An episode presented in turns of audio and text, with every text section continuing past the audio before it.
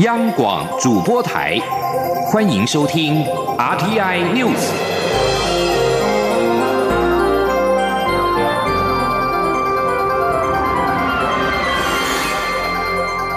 听众朋友您好，欢迎收听这节央广主播台提供给您的 RT News。首先把新闻焦点关注到是蔡英文总统今天上午接见卢森堡国会议员访团。总统表示，今年欧洲支持台湾参与国际的力道是前所未有，这代表了台湾在国际社会上的表现获得肯定。总统强调，台湾有能力也有意愿为世界做出更多贡献，并特别感谢这些支持台湾的力量。记者欧阳梦平报道。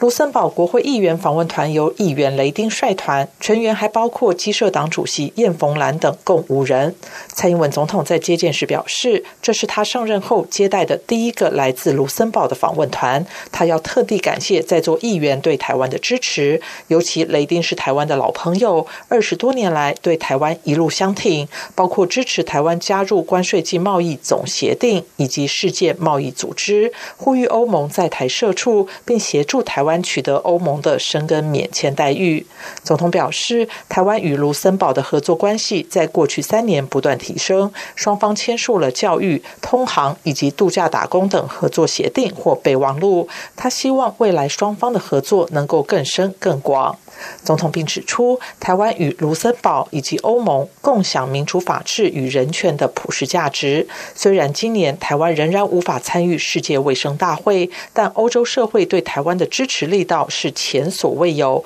更有许多重要的突破。总统说。那么今年的四月呢，欧洲议会有台小组与呃主席首度串联英法德三国的国会有台小组的主席联名致函 WHO，支持台湾参与 WHA，还有波罗的海三国以及捷克的国会议员也都为台湾来发声。就在这个月的上旬呢，呃，荷兰众议院也首次表决通过动议支持台湾的参与，这些第一次都是重要的突破，也代表了台湾在国际社会上的表现获得了肯定跟支持。总统强调，台湾有能力也有意愿为世界做出更多贡献，并感谢这些支持台湾的力量。他也希望在座的议员们能持续发挥影响力，一起深化台湾与卢森堡的关系，并在国际上给予台湾最大支持。中央广播电台记者欧阳梦平在台北采访报道。由美国政府出资运作的国家领航项目来台设立台湾中心，今天在台湾大学举行开幕典礼。美国在台协会台北办事处长厉英杰致辞表示，台湾不仅是世界的良善力量，也是一个学习中文的好地方。他鼓励每位学员一定要善用在台时光。外交部次长徐思俭强调，台美关系稳定提升，领航台湾中心是台美文教合作重要里程碑。记者王兆坤的采访报道：美国国家领航项目总部设于华府，目标是培养全球专业人士。其中文的海外中心过去十几年来都设在中国，如今终于来到台湾设立。外交部次长徐思俭表示。语言领航计划由美国国防部国家安全教育计划资助，在台设立中心是台美文教合作的重要里程碑，也是台美关系稳定提升的又一项例证。美国在台协会处长厉英杰表示，台湾是民主的成功故事，可靠的伙伴，世界上一股良善的力量，也是一个学中文的好地方。这里非常安全。人们亲切友善，又有丰富多元的文化。台湾真的是美国学生学习中文的理想地点。李英杰说：“我曾经在台湾担任过传教士、年轻外交人员，以及学习进阶中文的学生。这些经验都成为我今天小有成就的养分。因此，我强烈鼓励大家。”一定要好好善用你们在台湾的时光。美国领航台湾中心已经开始运作，目前有二十二名美国学生在台学习，课程设计颇为严格，学生必须遵守全中文学习规定，并在专业中文相关单位以全中文实习四个月。而且在十个月的研习过程中，学生一旦有课业落后、违反全中文誓约、没有遵守目标国的法律等情况，就会立刻被退训、遣送返国。中央广播电台记者王兆坤台北采访报道。继续关注的是台湾跟新加坡的军事交流。新加坡与中国签署国防交流与安全合作协定，外界担忧台湾跟新加坡的星光计划将会中断。国防部长严德发今天表示，星光计划的推动目前一切正常，并没有任何的变化。记者郑玲的报道。台湾与新加坡在一九七五年四月达成协议，让新加坡星光部队到台湾进行军事交流。我国伊利在下个月将派中将副司令赴新加坡，就两国星光计划洽谈续约，确认新国部队来台装备人数等。不过，日前新加坡与中国正式签署国防交流与安全合作协定，台新的星光计划是否生变，引发关注。对此，国防部长严德发二十八号在立法院外交及国防委员会受访时强调。星光计划推动一切正常。哦，我想有关于跟呃新加坡方面的星光计划，呃，到目前的推动一切都正常，没有任何的变化。我想我在这边呃向外界做说明，大家放心，一切正常，都在进行当中。另外，国防部在二零一三年设立总督察长室，目的是为提升国军内部督考及监察效能。但立法院预算中心报告指出，总督察长室无法掌握国军酒驾遭司法判决的军职人员，无法发挥严正军队纪律、测进国防施政的功能，也无法提升外界对部队风气、国军形象的观感。严德发表示，总督察长是国防部重要军职，任职者都是实务经验丰富的现阶中少将，但最近发现跟部外联系确实有所不足，因此目前已经与交通部、警政署及法务部等做好跨部会连线，将来就不会有隐匿不报的情形发生。据细民意掌握与管制军。风纪，央广记者郑玲采访报道。财经新闻，经济部今天发布经济情势概况，表示，尽管受到美中贸易战的冲击，我国一到九月出口衰退，但是因为有台商回流、转单效应的支撑，使得出口表现较日本跟韩国两国好。假如扣除了物价的因素，实质出口也转为正成长，而且逐季的向上。以此态势来看的话，对全年的经济成长仍是有信心的，可以继续的领先日韩。记者谢嘉欣的报道。受到美中贸易战冲击，我国今年一到九月出口表现不佳，年减百分之二点五，虽呈衰退，但仍较邻近的日韩表现好。南韩一到九月出口年减百分之九点八，日本一到八月也年减百分之四点八。经济部说明，我国表现能优于日韩的主因，在于资通讯产品的转单效应及台商回流投资效果显现所致，尤其是在对美国出口方面。经济部统计处副处长王淑娟说：“我国今年以来资通讯产品呢，因为受惠于转单效应以及台商回流投资的效果，所以我国今年一到九月的资通讯产品的出口表现非常亮丽。相对的，这其他的两个国家就比较。”没有这项因素来支撑，那以至于说，我国对美国出口的表现增幅比日本跟南韩来得好。我国一到九月对美国的出口增幅来到百分之十七点七，南韩呢也是增加，不过它只有增加百分之三点六，日本只有增加百分之四点二。经济部表示，今年以来出口受到原物料价格大幅滑落影响甚巨，但若剔除物价因素后，我国一到九月实质出口反而是正成长，年增百分之二点八。而日韩在扣掉物价因素后，实质出口仍是衰退，且我国是逐季成长。由此趋势来看，对今年全年的经济成长有信心，可优于日韩。中央广播电台记者谢嘉欣采访报道。医药新闻：国家卫生研究院今天发表高血压而且颈动脉流速低的年长者是认知功能退化高危险群的相关研究。其机制在于，颈动脉流速低反映了大脑血液循环情况不佳，进一步增加缺血性中风以及认知退化的风险。因此，医师建议，除了定期透过颈动脉超音波了解到血管的情况之外，也应该透过运动维持血管健。康，央广记者肖兆平的采访报道。不管是血管型失智症，还是阿兹海默型失智症，都跟血管老化、硬化息息相关。国家卫生研究院群体健康科学研究所就透过一千六百八十四位五十岁以上、认知功能正常的社区民众进行世代研究，结果发现有较高血压值以及较慢的颈动脉流速者与认知功能退化情况有密切相关。研究团队在二十八。八号于卫生福利部说明研究成果。国卫院群体健康科学研究所副研究员庄少元表示，研究重点在于发现颈动脉流速过慢跟认知功能退化有相关性，且未来发生缺血性中风的风险比较高。由于颈动脉流速是颈动脉超音波检查的指标之一，庄少元认为临床上可利用这项发现进行疾病风险评估。他说：“假如在这个内颈动脉流速尖峰流速它比较低的这个部分小于六十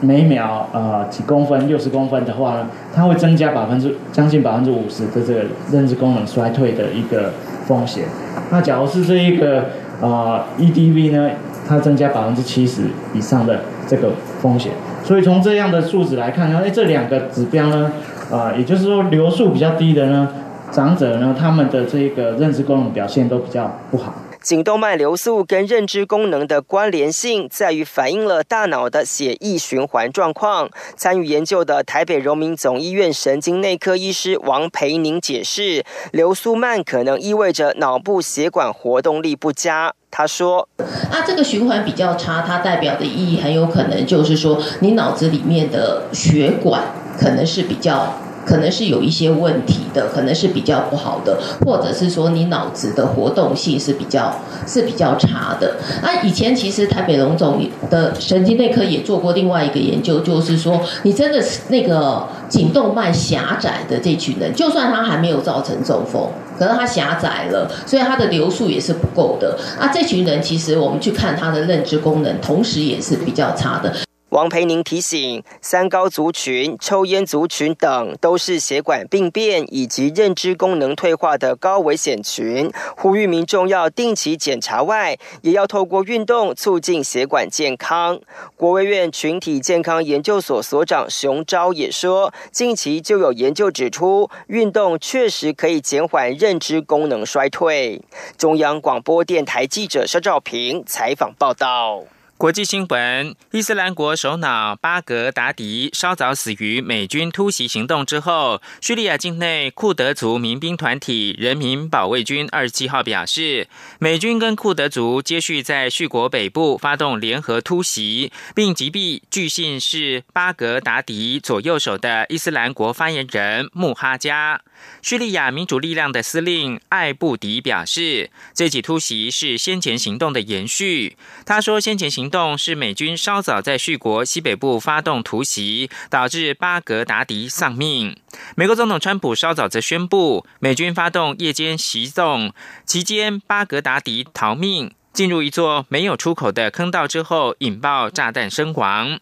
土耳其总统埃尔段则表示，巴格达迪丧命，标志国际联合打击恐怖主义进入转捩点，并强调土耳其将一如既往的继续支持反恐的工作。巴格达迪是人类、伊斯兰以及土耳其最大敌人之一。伊朗二七号则泼冷水表示，巴格达迪丧命并不意味着对抗这个团体或者是其意。意识形态的战役已经结束，而全球则是警戒忧心报复性的攻击。伊斯兰国首脑在美军突袭行动中丧生。这场美军近年来重大的猎杀行动，让美国总统川普得以自叙利亚撤军的抨击脱身，但仍然是难以转移国会对川普因为滥用权力被控施压乌克兰，以调查国内政治对手引来的弹劾风暴的关注。最后提供给您是原本计划中的英国脱欧大限十月三十一号逼近之际，欧洲消息人士说，欧盟成员国大使计划在二十八号上午十点会面，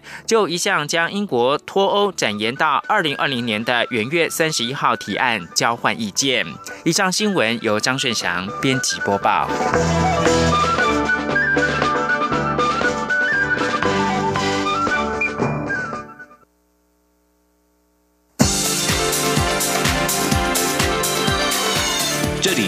中央广播电台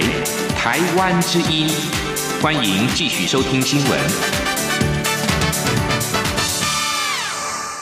欢迎继续收听新闻，我是陈怡君。距离明年的总统大选剩下七十五天，台湾民意基金会在今天公布了最新的民调。面对明年大选，蔡英文总统以百分之五十一的支持度领先韩国瑜的百分之三十四。而如果亲民党主席宋楚瑜加入战局，蔡总统虽然依旧领先，但是与韩国瑜的差距缩小。此外，对于蓝绿两党都大打亡国感。民调显示，其实多数民众并不买单。记者刘品熙的报道：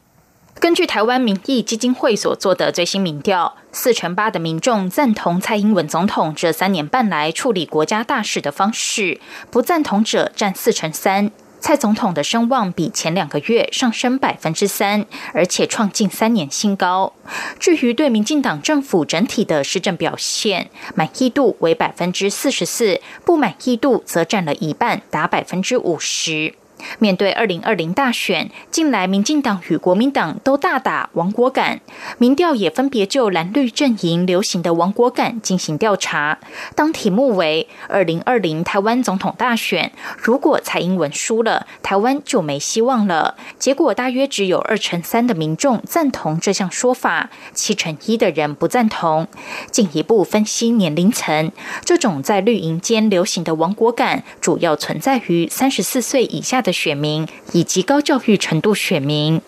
当题目改为“二零二零台湾总统大选，如果韩国瑜输了，台湾就没希望了”，结果有一成六的选民赞成这项说法，高达八成的人不赞成。进一步分析年龄层，这种在蓝营间流行的亡国感，主要存在于五十五岁以上年长族群中，而且以中等教育程度选民居多。针对二零二零大选，如果由蔡英文总统与国民党总统参选人韩国瑜对决，蔡总统获得百分之五十一的支持度，韩国瑜以百分之三十四的支持度落后。如果亲民党主席宋楚瑜加入战局，则蔡韩的差距缩小，蔡总统虽然依旧领先，但支持度降为百分之四十六，韩国瑜以百分之三十一排第二，宋楚瑜则以百分之十一居第三。也就是说。宋楚瑜参选对蔡总统造成的冲击大于韩国瑜。出席记者会的考选部前部长林嘉诚指出，蔡总统的支持度能够胜出，主要是因为利多政策大放送以及外在的环境。蔡总统在党内总统初选后仍持续强打辣台妹的形象，就是因为对年轻人诉诸亡国感的确获得效果。他说。啊，我们发现三十五岁以下的将近四成的人是有啊所谓低型的啊，就 DPP 的网格感。所以我一直啊有点纳闷，说为什么蔡英文他的网络啊，或他的啊他啊 Facebook 之类等等，辣台妹还要继续用？本来是已经所谓的初选已经过了，可他还说啊，继续啊辣台妹啊，继续啊讲到啊大打网格感之类。虽然他否认是他们打出来的，可基本上啊啊连。到反中啊，或者说保台啦，或者说民党的党中央啊，非常啊强调这一概念，因为是有效的。此外，对于明年大选，民进党喊出总统连任、国会过半的目标，三成六的民众认为有可能达成，将近一半，大约四成九的民众认为不可能。这意味民进党能否再一次完全执政，仍有待观察。央广记者刘聘熙在台北的采访报道。国民党总统参选人韩国瑜日前提出，可以挪用前瞻基础建设计划的新台币五百亿元经费，鼓励大学生及研究生到国外游学当交换生。对此，教育部长潘文忠今天表示，韩国瑜对教育的了解可能不是那么深入，教育是一步一脚印，不能单从个人喜恶决定政策，而不兼顾其他的教育需求，否则对学生来说未必是最有利的学习。记者陈国维的报。的。国民党总统参选人韩国瑜日前表示，如果当选总统，将鼓励大学生及研究生于在学期间一定要到国外学校当一年的交换生，所有费用他一定想办法帮忙解决。结果引发议论。韩国瑜竞选办公室后来再透过新闻稿解释，并非全额补助学生，而会有排付条款等条件，可挪用前瞻基础建设经费新台币五百亿元，不够的再由政府补贴。立法院教育及文化委员会二十八号审查教育部明年预算案，教育部长潘文忠在会前指出，对于促进学生国际化的工作，一直是教育部推动的重点。在整个国际化的过程中，一定要考量学生需求以及相关合作国家在合作的可能性，才能达成最好且最实际的帮助。教育部在这部分，除了过去的十七项相关计划，这两年多也透过高教深耕计划，让三万多名的学生达成国际交流、修习学位或专业学习成长。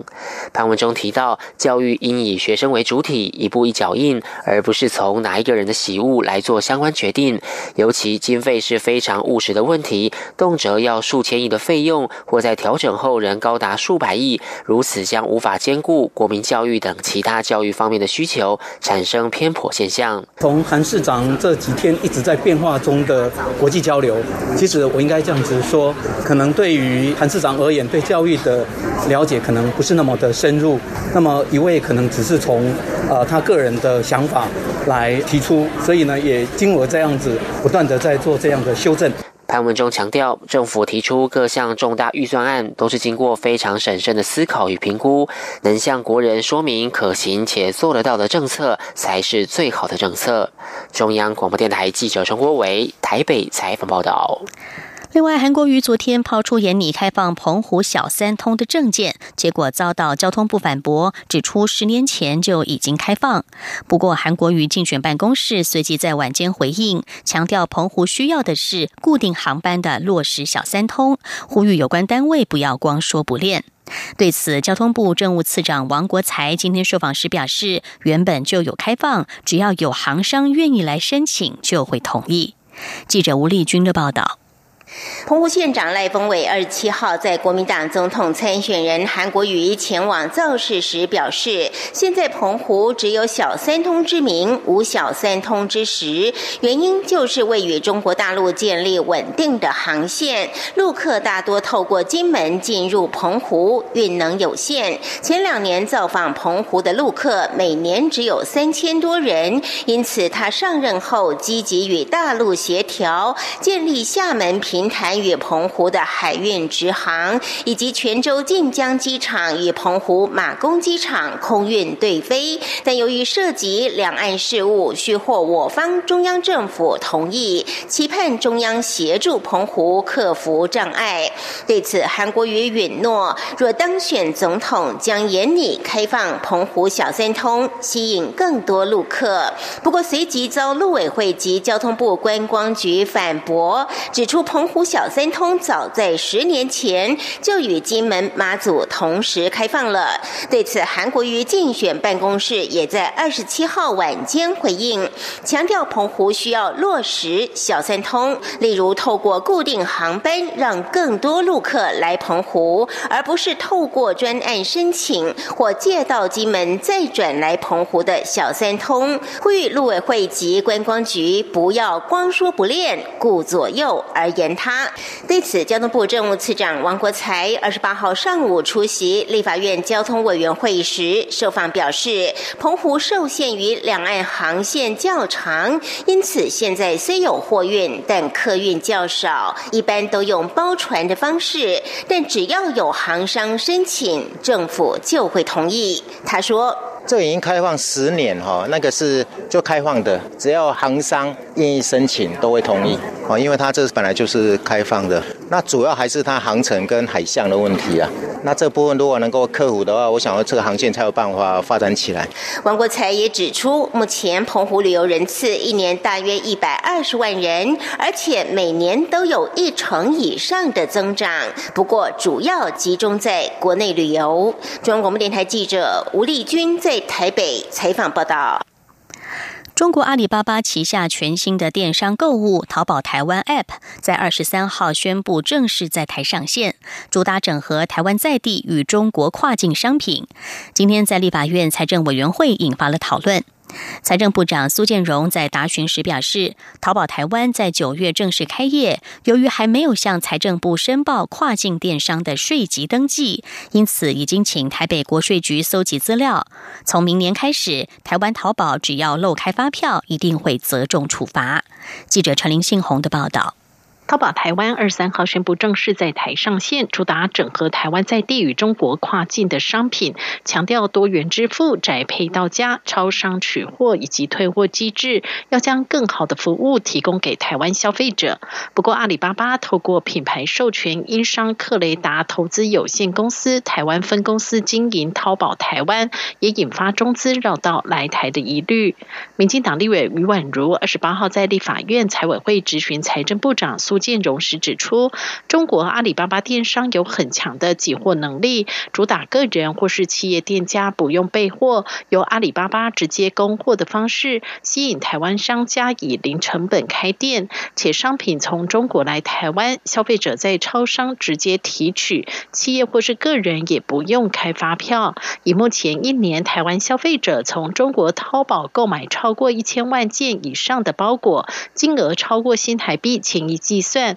他怀疑这样的模式，财政部能磕到的税却相当有限。对此，苏建荣表示，淘宝台湾九月才正式开业，目前还未向财政部申报跨境电商的税籍登记。不过，已经请台北国税局搜集资料，明年开始，台湾淘宝只要漏开发票，一定责重处罚。苏建荣说。我我想这个部分哦，因为他等于是明天开始就要就要呃处罚嘛哈，所以他只要漏开发票，我们通常都是法律上会有择一从重的这个这个规范。就是营业税法第五十一条漏税，还有税前稽征法四十四条，这两个是逃漏税的这个这个这个法则嘛。那看哪一个比较重嘛？营业税法第五十一条的话会会很重哦，它没有一百万的限制。于婉如也指出，目前跨境电商有登记税籍的有一百二十三家，但却只有十二家有导入发票系统。换句话说，有九成没有依照税制开立发票。苏建荣表示，会在一个月内通盘检讨跨境金流的问题，避免业者以高报低，化整为零逃漏税。中央广播电台记者陈林信鸿报道。台中火力发电厂被台中市环保局查获放流水棚超标。台中市政府在今天召开记者会表示，中火已经多次排放水检测违规，市府决定三处的排放口违规，各裁罚新台币两千万元，共计是六千万元的罚款，并且要求限期改善。而经济部今天表示，中火房屋设备将会在十二月全面完工，有信心届时将会符合各项的标准。国际政治消息：阿根廷二十七号举行总统大选，根据官方开票结果，最后由反对党候选人艾伯托赢得了胜利。根据已开出超过九成的选票，艾伯托的得票率为百分之四十七点七九，取得避免进入决选所需要的百分之四十五门槛。而现任总统马克里发表演说，承认败选，并且向艾伯托祝贺。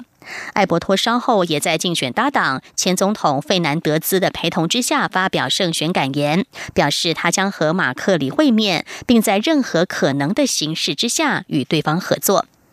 艾伯托告诉欢呼的支持群众，未来的这段时间并不容易，但他们会在任何可能的情况下合作，因为唯一令他们在意的就是让阿根廷人彻底停止受苦。阿根廷的经济萎缩，通货膨胀率超过百分之五十，失业率在百分之十以上，全国有三分之一的人口生活在贫穷线以下。新闻最后来关注美国加州野火的状况。加州野火肆虐，加州州长纽松二十七号宣布全州进入紧急状态，因为强风所引发的大火，迫使当地居民撤离及大规模的停电，并且威胁到著名的葡萄酒乡索诺马县。加州消防局表示，在旧金山北部被称作金凯德大火的野火，燃烧范围达到了一万两千公顷。但是到二十七号晚上，只有百分之十的火势遭到控制。这场野火是全加州十多场野火当中最大的一场，摧毁了数十座的房屋和酿酒厂，包含当地建于一八六九年知名的 Soda Rock 酿酒厂。这家酿酒厂位于旧金山以北七十英里处。以上 T N News 由陈义军编辑播报，谢谢收听，这里是中央广播电台台湾之音。